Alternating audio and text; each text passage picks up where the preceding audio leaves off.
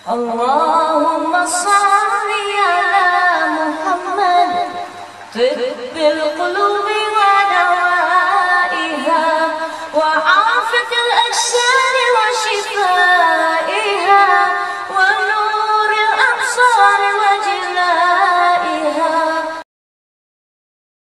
Bismillah ya, secara singkat Ikhwan Jin Nasab itu adalah jin yang ada di dalam tubuh kita sebagai khodam, sebagai jin pendamping yang membantu kita, yang diturunkan dari leluhur kita, ayah, ibu, kakek, nenek, uyut, jangawareng, kesana secara otomatis atau secara akad, baik akad sepihak dari orang tua ke anak ataupun memang akad langsung ayah dan anak. Itu jin nasab namanya ya. Secara dalilnya memang iblis telah bersumpah untuk mengganggu Nabi Adam dan seluruh keturunannya. Ya, kita keturunannya Nabi Adam ya. Jadi secara pasti manusia yang beriman itu pasti diganggu setan dari leluhurnya yang telah menjadikan ayah, ibu, kakek, nenek atau leluhur mereka sebagai budak. Maka ketika ayah, ibu ini jadi budak setan, ya maka anak keturunannya ini secara otomatis setan menganggapnya budak. Begitu. Lalu budaknya ini ya, anak keturunannya ini ditawarkan ya, kemampuan. Ya, jadi setan itu menawarkan jasa. Jasa meramal, jasa mengobati. Atau kita sebut sebagai indigo dan orang pintar. Nah, seperti itu ya. Ya, maka ketika kita seorang dukun punya kerjasama dengan setan, anak-anak kita itu diganggu setan, indigo, autis, atau seperti kita bisa mengobati dan bekerjasama dengan makhluk-makhluk jahat itu. Subhanallah. Dan Allah Ta'ala berfirman, wa annahu kana rijalun minal insi wa ya'uduna birijalin minal jinni fajaduhum ruhaqa.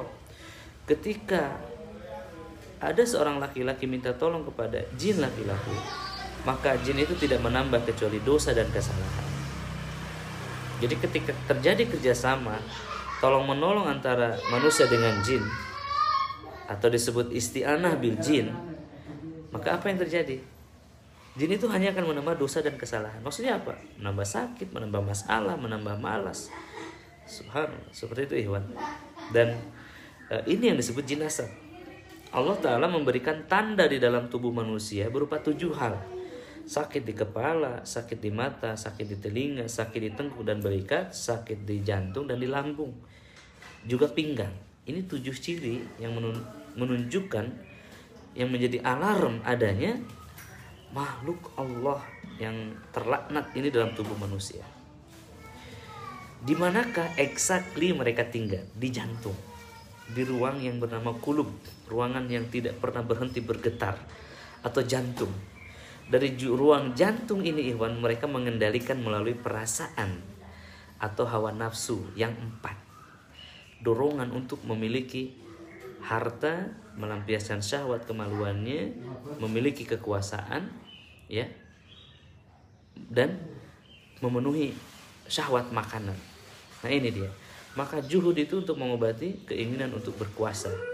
Menikah mengobati keinginan untuk melakukan hubungan badan, melampiaskan syahwat ya. Puasa adalah untuk mengontrol makanan. Infak, wakaf, sedekah adalah untuk mengontrol keinginan kita terhadap harta. Allahu Akbar. Jelas sekali Ikhwan sekalian. Dan ketika kita telah membaca Al-Baqarah ya, membaca Al-Qur'an, di ruqyah, perhatikan ya, di ruqyah itu dibacakan Al-Qur'an ya, tilawah, baca Qur'an sendiri. Tidak istimewa di ruqyah itu, hanya dibacakan Al-Quran ya. Ini kenapa tidak berkurang? Ya, kenapa? 2 jawaban. Pertama, karena bacaan Al-Quran itu ya, hanya 1 dari 4 jenis ibadah tadi. Baca Quran itu amalan lisan ya. Sementara ada 4 amalan. Amalan hati yakni sabar, istiqomah, khusyuk, iman, tawakal, tauhid ya, prasangka baik ya kepada Allah, berprasangka baik kepada Allah ya. Ini tidak mudah ini karena lawannya kekufuran ya. Yang kedua Iwan, amalan fisik, ini geraknya tangan, ruku, sujud, jihad, ya, lalu geraknya apa namanya, terlibatnya harta kita, harta dalam bentuk infak, wakaf, ya, kemudian fisik dalam bentuk ruku, sujud, jihad, umroh, ya, kemudian lisan dalam bentuk baca Quran, kemudian nasihat yang baik, ya, hal-hal yang baik, kemudian hati berupa niat, sabar, syukur, tawakal, istiqomah, ya. Ini dia. Yang paling berat bagi orang yang sakit adalah mampu bersyukur bahwa ini adalah nikmat dari Allah Subhanahu wa Ta'ala. Baik, jelas ya. 4 hal ini harus sinkron.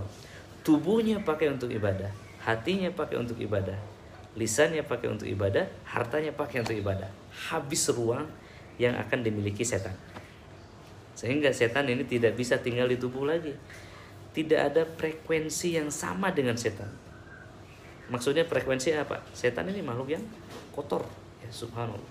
Setan ini adalah makhluk yang ya, penghuni kegelapan.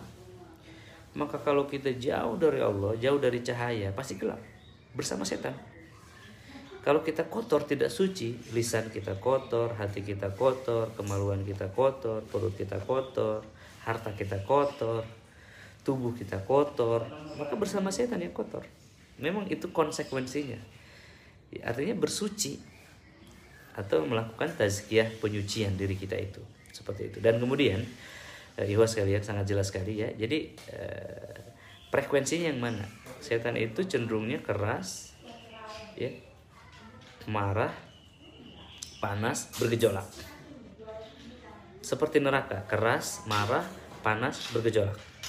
Sementara ahlul jannah, surga, penghuni surga itu lembut, ramah, tenang, dan ridho.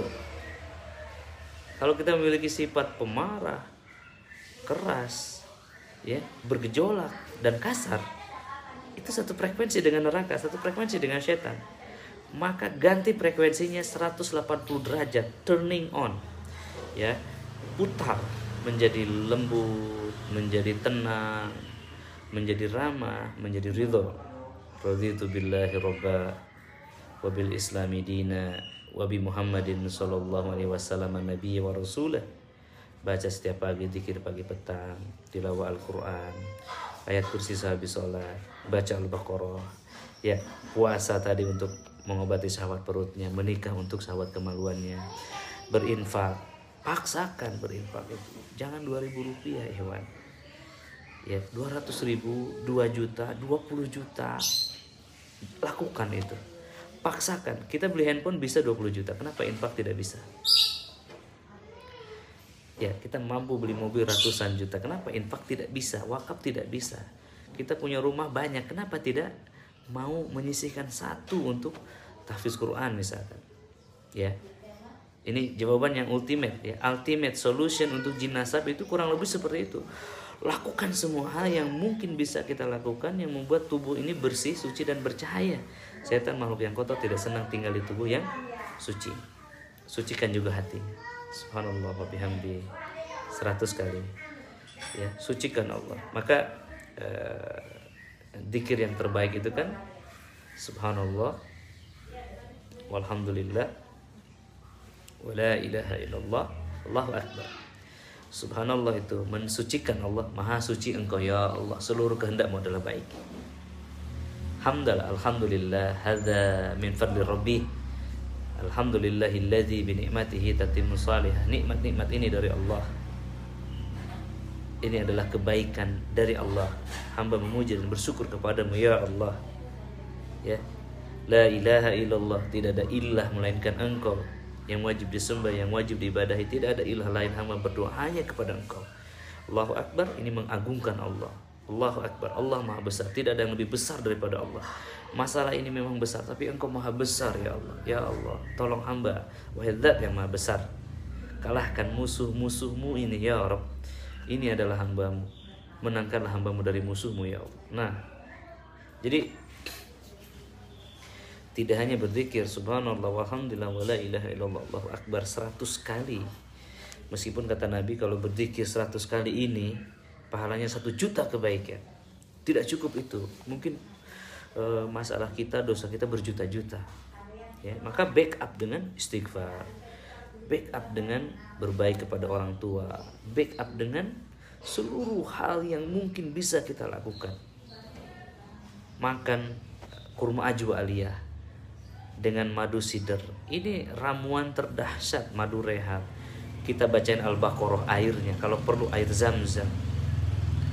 Ya, Masya Allah, lakukan berulang-ulang, tidak sampai 40 hari. Ya Ikhwan, dalam 40 hari itu jangan buat dosa, jangan bertengkar dengan istri, keluarga, ya, dengan anak. Coba lihat hasilnya, ya, sakinah akan turun di ruang hatinya.